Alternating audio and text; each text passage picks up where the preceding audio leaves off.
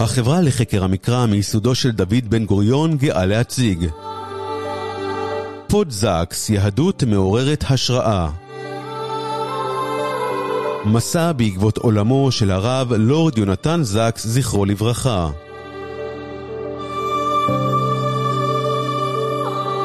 בהגשת הרב דוקטור עידו פכטר.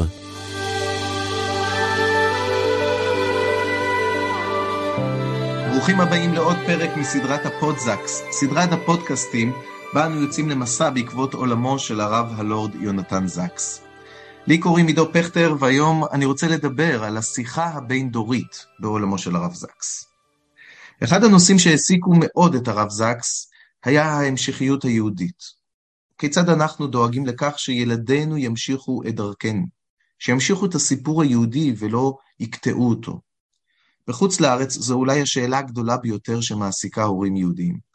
אבל גם בארץ, לצערנו, השאלה הזאת הופכת ליותר ויותר רלוונטית.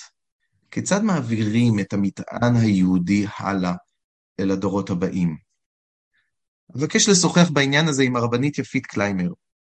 הרבנית יפית מרצה בבתי המדרש של מתן ואמונה, מנחת קבוצות, חברה במשיבת נפש, שו"ת אינטרנטי של רבניות, וחברת הוועד המנהל של ארגון רבני ורבניות בית הלל. שלום הרבנית יפית. שלום הרב עידו.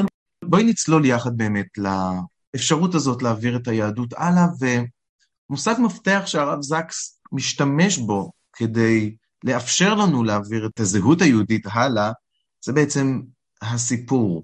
תמיד יש לי בראש את האמירה הזאת של הרב זקס, שאומר לילד היהודי, דמיין שאתה נכנס לספרייה גדולה ואתה הולך למדף שרשום שם שם המשפחה שלך, ואתה הולך לספר שנושא את שמך ואתה פותח אותו ומעלעל ואתה רואה את כל הפרקים, אתה רואה את כל ההיסטוריה ואת כל המשפחה ואת כל מה שעבר עליך, ואז מגיע הפרק שלך והדף עומד ריק, ואומר הרב זקס, אתה צריך לכתוב דף הזה שלך, אתה צריך לכתוב את הסיפור שלך, אתה תחליט אם יהיה לסיפור המשך. אני רוצה להבין כן. איתך יחד, מה באמת המשמעות העמוקה של תפיסת הזהות, אולי תפיסת היהדות כולה בעצם, כסיפור? מה זה בעצם אומר? מהדברים שאתה ציטטת אה, משם הרב זקס, על, על לכתוב את, ה, את הדף שלנו, בעצם זה, זה סיפור בתוך סיפור, שהרב זקס מזמין את השומעים להבין שבמובן מסוים אנחנו חיים בסיפור. ואת החשיבות של הסיפור הרב זקס לומד מהנהגתו של משה רבינו. משה רבינו אה, אה, מכין את העם גם לקבלת תורה, גם, גם אחר כך לכניסה לארץ. אחד התפקידים הקשים שיש למשה זה, זה להפנים את מושג החירות אצל העם.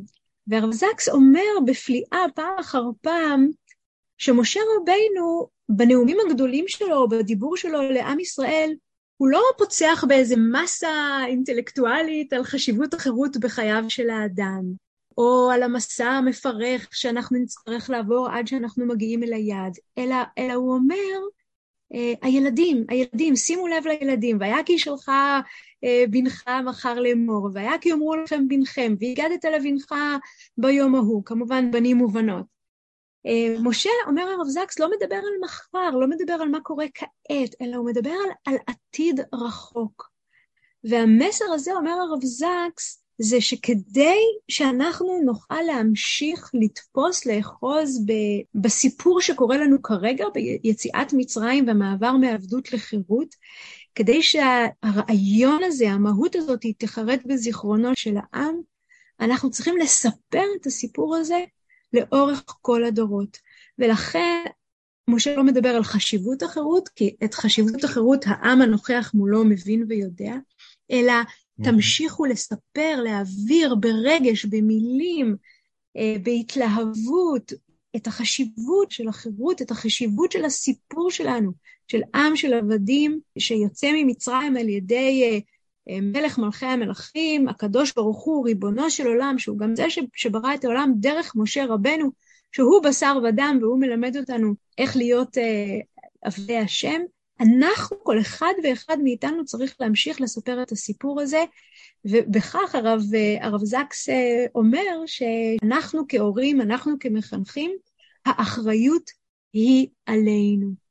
אמ, ובנוסף לזה, בעצם דרך הסיפור, אומר הרב זקס, הסיפור הוא זה שיעזור לנו, ולנו ולילדים שלנו ולדורות הבאים, וכך קיבלנו גם מאבותינו, להבין מי אנחנו, מאיפה באנו. כן, מה היו הרגעים המכוננים שעיצבו את החיים שלנו. אם זה היה נאמר באיזושהי אה, רשימה אנקדוטלית כזו של זה מה שקרה לנו, ואנחנו פותחים ספר היסטוריה כדי לדעת מה קרה, זה לא דבר חי.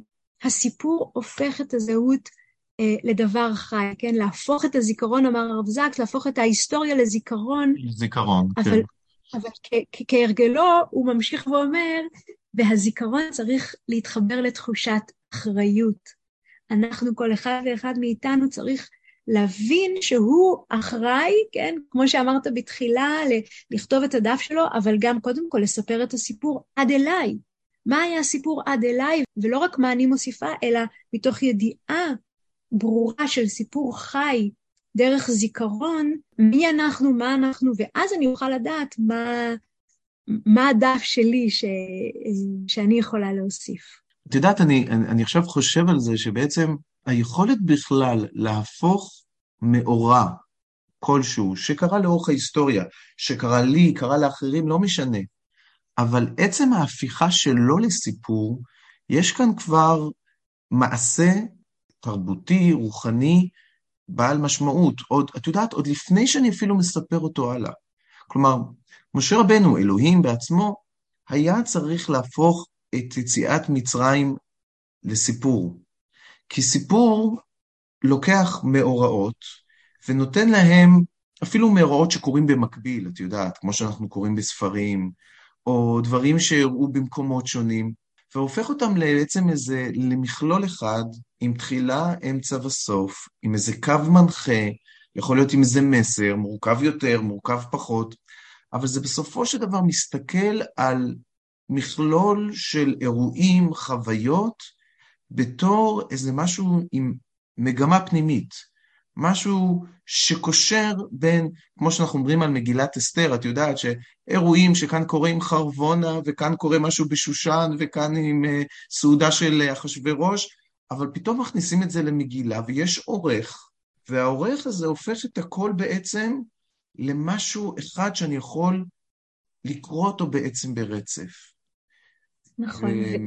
שאומר לנו, שאומר לנו הרב זקס, תסתכל על סיפור, אז קודם כל תהפוך את החיים שלך לסיפור. כלומר, את יודעת, אפילו ברובד האישי, שאני קורא, רואה מה קרה לי בילדות כן. ובנערות, ופעם הייתי פה ופעם הייתי שם, אתה מסוגל ליצור מכל העולם הזה סיפור, עכשיו תוכל להעביר אותו הלאה. נכון. ויש דבר נוסף שיש בסיפור. בסיפור תמיד יש מספר ומקשיב. וכך הרב זקס אומר, הסיפור שלנו כרוך ביחסים שבין הורים וילדים. הסיפור הזה שאנחנו מספרים, או שסיפרו לנו, ועכשיו תורנו לספר לילדינו, תמיד בסיפור יש מספר ומקשיב, כמו דרך אגב לקרוא את סיפורי התנ"ך, כן? אנחנו, יש את המספר ואנחנו אנחנו המספרים, אנחנו המקשיבים, כך גם בסיפור שהוא אנחנו. והיחסים שבין הורים לילדים הופכים להיות מפתח ב, ב, ביכולת של, של, של העם להמשיך לספר את הסיפור, ביכולת של הסיפור להישאר חי וקיים ונוכח, וגם נוכחות של אלוהים דרך הסיפור, דרך הסיפורים, בחיים שלנו ובחיים של ילדינו. הסיפור הזה גם אה, מתחדש, כי שונה סיפור שסופר מפי אדם אחד לסיפור שמסופר מפי אדם אחר. אמ, וכשההורים נכון. שלי מספרים לי את הסיפור, והגדת לבנך, כן? כשההורים שלי מספרים לי את הסיפור כפי שהם מספרים אותו, את יודעת שזה יכול להיות סיפור, התוכן שלו יהיה אותו תוכן שסיפרו לפני אלף שנה, לפני אלפיים שנה ושלושת אלפים שנה, אבל הסיפור יהיה אחר, כי זה נשמע מפי מספר אחר. נכון, וזה רק, אה, רק מוסיף על היופי. נכון, הקולות השונים ש, שכל אחד ואחד מאיתנו גדל עליהם בעצם מצטרפים לאיזושהי סימפוניה של, של קולות של מספרי סיפורים, שהתפקיד של כולם הוא, הוא תמיד אחד, לחבר את הדור הצעיר לדור הקודם, להעביר את האחריות שאנחנו קיבלנו גם, גם לילדינו, ובתקווה שהם גם יעבירו את זה הלאה. המשפחה, המשפחה היא הצינור. זהו, כן, וזאת נקודה השנייה, מעניין. אז הסיפור, צריך להעביר את הסיפור, תפיסת הזהות כסיפור, אבל כאן אנחנו חייבים באמת את המשפחה. כלומר, חייבים את המסגרת הזאת כדי שדרכה הסיפור הזה בעצם יעבור. אני לא יכול לשמוע את הסיפור רק, גם אני יכול לשמוע אותו, מחכמי הדור, נקרא לזה ככה. כן. אבל יש משהו מאוד אינטימי, את הזכרת את יציאת מצרים, דורש אינטימיות מאוד גדולה בלילה הזה, ליל הסדר, בכל חגיגת הפסח, שבעצם אומר, הסיפור הזה חייב לעבור דרך המשפחה, לא בדרך אחרת. נכון, נכון, נכון, וכהרגלו הרב זקס אה, אה, תמיד חיפש מחקרים שיוכלו אה, לעזור לו להעביר אה, מסרים. וגם בנושא הזה הוא, הוא פנה ל, לספר שכתב אה, מחבר אמריקאי בשום, בשם ברוס פיילר, כתב אה, רב מכר בשם הסודות של המשפחות המאושרות. אה, ויש שם כל מיני חלקים, אבל הרב זקס מצא שם טענה מפתיעה שהוא יכול היה להשתמש בה, לחזק את הדיבור שלו על הסיפור, ו- ובסוף הספר כותב פיילר שהדבר החשוב ביותר שיש בידכם לעשות למען משפחתכם הוא הדבר הפשוט מכולם, לפתח סיפור משפחתי חזק. סיפור המשפחתי החזק, כרגע אני אפילו לא מדברת על, על הסיפור של העם, כרגע על הסיפור של המשפחה, הילד גדל בתחושת שייכות והערכה אה, וגם יכולת עצמית ביחס אה, לחיים של המשפחה שלו, ככל שהוא מכיר את סיפור המשפחה שלו. ואת זה כמובן הרב זקס, אה, הוא לא היה צריך את הספר הזה בשביל, בשביל להבין את נקודת, ה, נקודת הסיפור, אבל הסיפור המשפחתי מחבר ילדים לדבר שהוא גדול מאיתנו. נותן נקודת אחיזה של זהות. הילד גדל מתוך תחושה עמוקה של ידיעה, הנה, אני הוא זה, כן? וזה הסיפור שאני, אה, אה, שאני חלק ממנו. הטקס הזה, כן, שהזכרת את ליל הסדר, אה, שיושבים מדורי דורות, סבא, סבתא, הורים וילדים, ומכניסים את הילדים הצעירים, הרי כל הסדר בנוי על שאלות של הילדים, מכניסים את הילד לתוך הסיפור המשפחתי, שהוא לא רק הסיפור של המשפחה הקטנה שלנו, אלא הוא סיפור שנמשך מדורי דורות, ובכך זה מחזק את תחושת הזהות והשייכות, אה, השייכות של הילדים. יש... נותן אה, ממש אה, חוסן, חוסן, ממש נותן כן. חוסן זהותי, ממש, כן, כן, אני רואה את זה. והרב זקס גם אהב אה, לצטט עוד, אה, עוד מחקר, כן, אה, ספר של, של פרופסור ליסה מילר, הילד הרוחני, ושם, ושם היא אומרת, צריך לעודד את הרוחניות אצל הילד במשפחה. ילדים הם, הם רוחניים מטבעם, נכון? הם, אנחנו, עוד לא, הם עוד לא התקלקלו עם הרעשים התרבותיים והקקופוניה שמתרחשת מסביב, הם גדלים עם סוג של פליאה. אם להשתמש כן. במושג של השל, כן? הם, הם ממש כן. מת, הם גדלים במושג של פליאה, והם אוהבים סיפורים, ו, והם בוודאי אוהבים שאבא ואימא נותנים להם תשומת לב ומספרים להם, ומספרים להם סיפור. ו, כן. והרב זקס אומר, אנחנו, אנחנו צריכים לה, להדגיש את זה, כן? ילדים ש, שגדלים במשפחה שנותנת מקום לחיפוש שלהם אחרי אה, הפלאי, הנשגב, הרוחני, אפילו הייתי אומרת המסתורי, הלא מובן, הסיפור, הפנטזיה, אפילו הפנטזיה, כן, כמה ילדים אוהבים סיפורי פנטזיה, אבל להשתמש בזה כדי לספר להם את הסיפור הבין-דורי, כן, אני כרגע עושה זום אין לסיפור היהודי, לספר להם את, ה, את, את הסיפור אה, אה, הבין-דורי הזה, שעובר מדור לדור, אפילו לומר להם, גם אני שמעתי את הסיפור מאבא ואימא שלי, ומסבא וסבתא שלי, אה, ולהפוך את מערכת היחסים שלנו עם הילדים שלנו, אולי לדבר הכי חשוב בחיים שלנו, דרכם, אה, והם דרכנו, הסיפור הגדול הזה של, של, של עם ישראל יכול להמשיך בה, ביחסים שבין, אה, שבין הורים לילדים, בסיפור, בהנחלת הסיפור, במסע הזה, כשאני חושבת על זה, אני... יודעת מה, רבנית יפית, בואי באמת נוריד את זה אולי עכשיו, אה, כן. בשלב הזה, באמת, את יודעת, לחיי היום-יום, לפרקטיקה. אמ, היום הורים מתמודדים עם אתגרים מאוד גדולים בעיצוב הסיפור, כי ילדים באופן טבעי פתוחים לסיפור הגלובלי.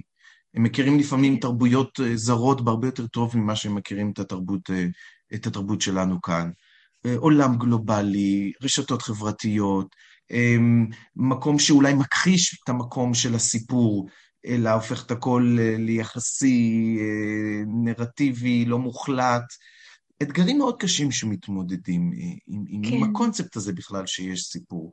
זה באמת יכולה לייעץ או להאיר כן. את הדרך עבור הורים שבאמת מתמודדים עם שאלת הסיפור הזה שהם רוצים להעביר הלאה. כן. הייתי, הייתי מתחילה כך. קודם כל, אולי הזמנה לעצמנו לאפשר, לעצ... לפנות מקום אצלנו בחיים למקום הזה של, של הפליאה, להכרת תודה, לענווה, לסליחה, כן, ל, אם, אם, אנחנו, אם זה לא יהיה אצלנו, יהיה מאוד מאוד קשה להעביר את זה לילדים שלנו, את אותו ביטחון, את אותו אמון ותקווה. הרב זקס אמר הרבה פעמים ש, שהאמונה, האמונה מתחילה, מתחילה במשפחה. ואחד האתגרים, יש כמה אתגרים כמובן, אין, יש כל כך הרבה אתגרים בדור שלנו, אבל בתוך הנושא המצומצם שאנחנו מדברים בו כרגע, יש שני אתגרים גדולים שהרב זקס אה, אה, הצביע עליהם. האתגר האחד שהוא הרבה לדבר עליו זה האינדיבידואליזם, כן, ה-self, אני ואני ו-I ו-I ו-I, ואנחנו צריכים לעבור ל-we, לעבור לאנחנו, אמ, ואת זה, הסיפור שמספר את הסיפור של האנחנו הוא מאוד משמעותי. האתגר השני הוא באמת אה, אה, ערעור והחלשת המקום של המשפחה. אה, בחיים של הילדים כעוגן זהותי, כמקום של, של מורשת, ולרב זקס הייתה אה, תשוקה מאוד גדולה להיות שם, במקום שעוזר לאנשים להבין את החשיבות אה, של המסורת ולהעביר את הערכים היהודיים לדור הבא. והרב זקס אומר, יש נוסחה, כן? זה הצליח במשך הדורות, יש נוסחה. והנוסחה, הפרקטיקה שלה היא בכמה, בכמה דרכים, הדרך הבולטת ביותר זה היצירה של הטקסים. כן, דיברנו על זה, על, ליל הסדר. אה, אנחנו יושבים פעם בשנה, קטנים וגדולים, ויש לנו טקס ש, שתכליתו ועיקרו הוא לספר את הסיפור, סביב ההגדה של פסח, שגם אותה, דרך אגב, הרב זק תרגם ופירש, כולל הקדמה נפלאה, וזה כן יש בעברית. אה, הרב זקס סיפר פעם סיפור, ככה להרגיש גם כמה, כמה הוא, הוא נאה דורש ונאה מקיים. הרב זקס סיפר שבאחד המפגשים הרבים שהיו לו עם ראשי הממשלות הבריטיים לדורותם, הוא הציע שצריך לכתוב הגדה בריטית. הגדה של ה... לעשות יום, כן, זה לא עוד אה. ביום הזיכרון הבריטי, אבל כן. לכתוב הגדה עם הסיפור הבריטי כדי אה, לחזק את החוסן החברתי, כן? כדי להעצים יותר את, ה, את הלכידות החברתית. והוא אמר שלצערו לא הקשיבו לו, אבל הוא מצא למשל, זה גם הוא הזכיר מאוד, וזה, שוב אני, אני מספרת את זה, כי הוא באמת היה בהתבוננות כל כך גדולה בתוך המציאות.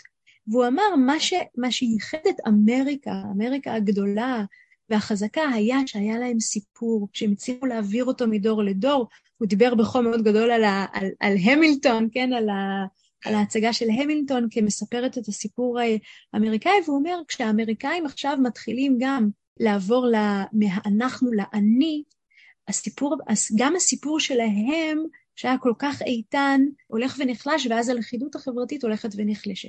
הפתרון הראשון, הראשון זה טקסים, והיהדות מלאה בטקסים. יש לנו טקסים שבויים סביב שולחן השבת, ויש לנו טקסים אה, אה, סביב, אה, סביב חגי ישראל, יש לנו טקסים של חיים, מברית מילה וזה ודבת, ודרך בר מצווה ובת מצווה וחתונה, ו, וגם בסוף החיים, יש לנו טקסים, הטקס עוזר להעביר את נכון, הסיפור. נכון. אבל יש עוד נכון. דבר, ואני חושבת ש, שהדבר שאולי עליו הרב גם נתן המון דוגמה אישית, והיה לו מאוד מאוד חשוב מפורסמים הביקורים שלו אה, בתיכונים ובבתי ספר ומשתתף בשירה של ילדים. והדבר השני הוא, הוא תוכנית עבודה חינוכית.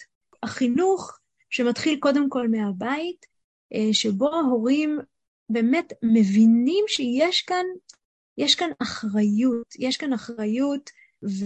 ויש איזו חובה קדושה כזו להעביר את, ה... את הסיפור דרך החינוך. זה דרך אגב פוגש, כמו שאמרנו קודם, אחד האתגרים הגדולים בדור שלנו של שבירת הסמכות ההורית, של התרופפות ביכולת של הורים לייצר מסגרת, מסגרת, אפילו הייתי אומרת מסגרת אה, תומכת ומחבקת לילדים. הוא אהב להזכיר את, אה, את אה, דוקטור ג'ורדן פיטרסון, הפס, הפסיכולוג, ההוגה הקנדי, שבספר הראשון שלו, של 12 אה, אה, חוקים לחיים, 12 כללים אומר, טובים לחיים טובים, כן. כן, כן. אז, אז פיטרסון אומר את זה, הרב זקס מזכיר את זה, זה באמת תפס אותו בדיוק במקום שאנחנו מדברים עליו, שהיום ההורים המודרניים משותקים מפחד שהילדים יפסיקו לאהוב אותם. ולכן הם לא גוערים בהם, ולכן הם לא נותנים להם אה, אה, גבולות, כי הם לא רוצים לקלקל את, ה, לקלקל את היחסים, ובעצם מגדלים ילדים שלא יודעים, לא יודעים להתמודד אה, עם העולם, אין להם כישורים חברתיים וכולי וכולי. הרב זקס מדבר כמובן, גם, גם פיטרסון והרב זקס לוקח את זה לזהות היהודית שיש בה כללים ברורים. גם אפילו לסיפור יש קווי מתאר, שהם הם, הם לא חונקים את הדמיון, אלא הם דווקא מאפשרים להיות ככה מאורסלים בתוך זהות מאוד, מאוד ברורה, שיודעת מי היא, ויודעת מה נמצא, נקרא לזה, במרחב של הכאוס, ובלי כן. פחד, בלי פחד מזה שהילדים שלנו לא יאהבו אותנו, להפך, הילדים שלנו צריכים לראות שאנחנו יודעים אה, אה, לתת גבולות, ו, והדבר הנוסף, כאשר הרב זקס רוצה להדגיש להורים את החשיבות של המקום של החינוך בבית, וה... כי הרי סיפור, הסיפור הוא לא רק סיפור, סיפור יציאת מצרים, הסיפור הוא גם סיפור של ערכים, וכשהורים כן. עצמם נמצאים באיזשהו בלבול של ערכים, אה, מאוד קשה להעביר את זה לילדים, ואז מה אני עושה? מה אנחנו עושים כש... שגם לנו אולי הערכים פחות, אה, פחות ברורים? וכאן הרב זקס אה, מספר סיפור בשם הרב קוק, שפעם פנה, פנה אדם לרב קוק וביקש עצה בענייני חינוך. הוא אומר לו, הבן שלי שר מדרך התורה והמצוות, למרות שנתתי לו חינוך דתי וכולי וכולי. והאב ממש שבור לב, ואומר על הרב כן. קוק, הבן שלי לא רוצה לראות את עצמו יהודי, מה, מה אני יכול לעשות? הרב קוק מסתכל על האבא הזה ושואל אותו, האם אהבת את הבן שלך כאשר הוא שמר מצוות? והאב אומר, בטח, כמובן. אם כן, אומר הרב קוק, מעתה והלאה, אהב אותו אפילו יותר. יותר, זאת אומרת, כן. יותר, היכולת, אה, היכולת של האהבה שלנו לילדים שלנו, גם כשיש לנו קושי בתנועה הזאת של חינוך והעברת הסיפור, אז מה שאנחנו כן יכולים לעשות כאשר יש לנו, אנחנו בחוסר אונים, זה, אה, זה, באמת, אה, זה באמת לאהוב אותם, וה, ואחריות, להרגיש שיש לנו אחריות אה, מוסרית, כן, כמו הפסוק, אחד הפסוקים שהרב זקס מאוד אהב לצטט, זה למען אשר יצווה את בניו ואת ביתו אחריו ושמרו דרך השם לעשות צדקה ומשפט. כן, אה, ערכים נלמדים בבית, אה, אבל זה מתוך אה, הרגשת החובה שה, והאחריות שההורים מרגישים גם על הערכים וגם על הסיפור היהודי. אני חושב שבאמת זו נקודה מאוד, אולי אפילו הנקודה התשתיתית ביותר. את יודעת, כי לתפוס את ההורות כמקום של אחריות ומקום של, שיש לנו שליחות בהורות הזאת. ההורות. הורות זה לא רק פריבילגיה, הורות זה לא רק אה, שמישהו ידאג לי, הורות זה לא רק המימוש העצמי שלי, הורות היא חלק משליחות, אני חושב שזה מסר כן. מאוד חשוב. כש, כשאדם חוזר הביתה מיום עבודה, והוא עשה את הדברים הכי חשובים שיש בחוץ, והוא מגיע הביתה ועכשיו צריך לטפל בילדים ולהיות איתם, יש אצל הרבה אנשים תחושת uh, לאות כזאת, שאת יודעת, עסקתי בדברים הכי חשובים ועכשיו אני מגיע הביתה כדי לנוח, כדי... זה התפקיד הפחות uh, מרכזי של כן. בעולמי, ואני פחות משקיע שם, ואני משלם גם ממיטב כספי כדי שיהיו את המחנכים ואת המורים הפרטיים ואת החוגים, שייתנו לילדים שלי את מה שלי אין זמן לתת להם. והנקודה הזאת של לראות את מה שאנחנו עושים בבית כשליחות, והיא בעצם אולי הסיפור החשוב ביותר שבחיים שלנו, אה, הדבר שמלווה אותנו ועולה, וחותם מאוד משמעותי, ההסתכלות על המסגרת המשפחתית, על החינוך, על הסיפור, כחלק מהשליחות מאוד גבוהה של החיים שלנו. אולי, אולי הדבר הזה נכון, קצת, כן. החיים המודרניים קצת לקחו מאיתנו, ובעקבות הרב זקס אולי באמת צריך לחזק את זה.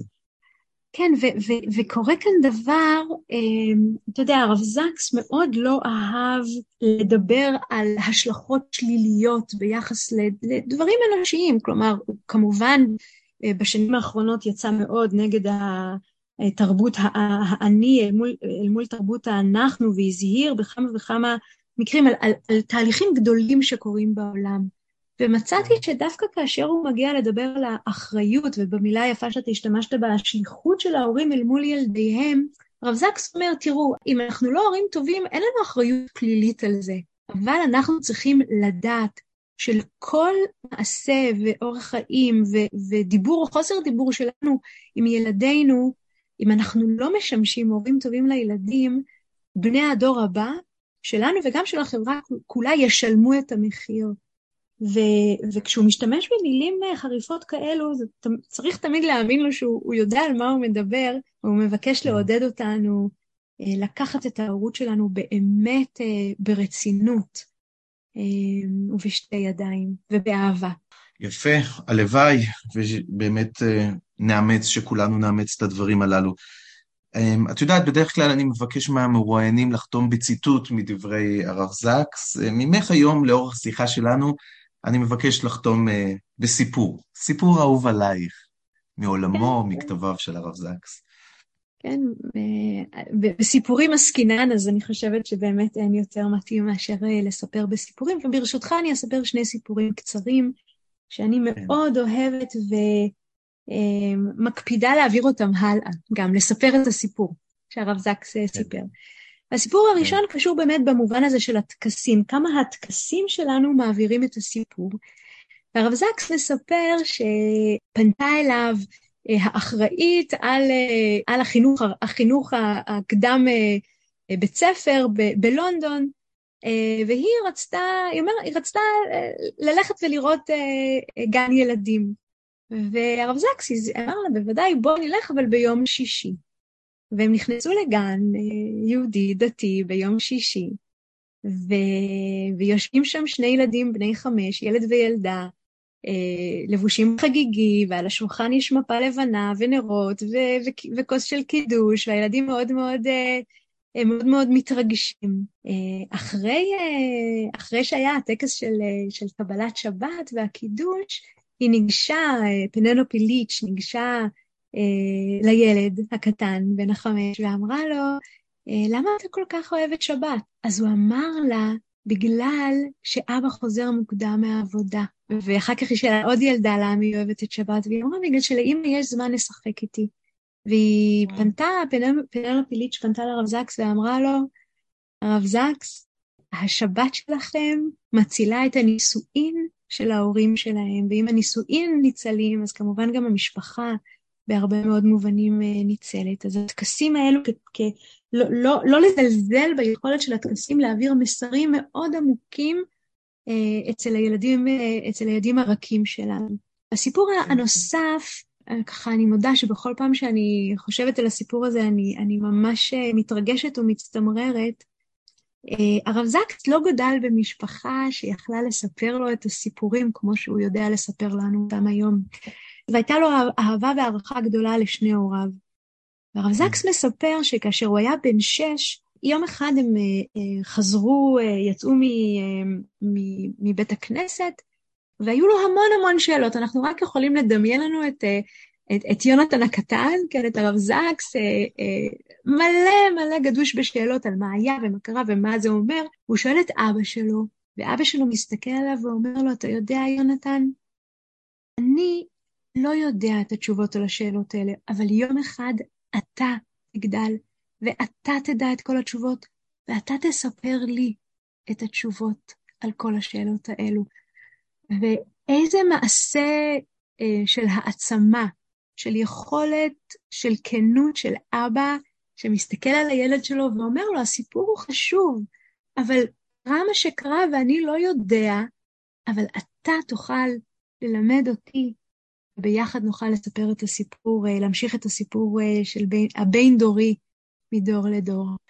יפהפה, ועם הסיפורים הללו, הכל כך יפים והנוגעים הללו, אנחנו נחתום את הפרק. הרבנית יפית קליימר, תודה רבה שהיית איתנו בפרק הזה שעוסק בשיחה הבין-דורית, בעולמו של הסיפור, הסיפור כזהות, הסיפור כמשפחה, הסיפור כיהדות. תודה רבה לך. תודה, הרב עידו. ועד כאן עוד פרק בסדרת הפודזקס, מסע בעקבות עולמו של הרב יונתן זקס. אני עידו פכטר, שמחתי מאוד להיות איתכם בפרק הזה. נשתמע בפרקים הבאים. האזנתם לפודקאסט פודזקס, מסע בעקבות עולמו של הרב לורד יונתן זקס, זכרו לברכה, בהגשת הרב דוקטור עידו פכטר. החברה לחקר המקרא מיסודו של דוד בן גוריון מבקשת את תשומת לבכם לתרומה להמשך פעילות העמותה. לפרטים נוספים, כנסו לאתר www.המקרא.org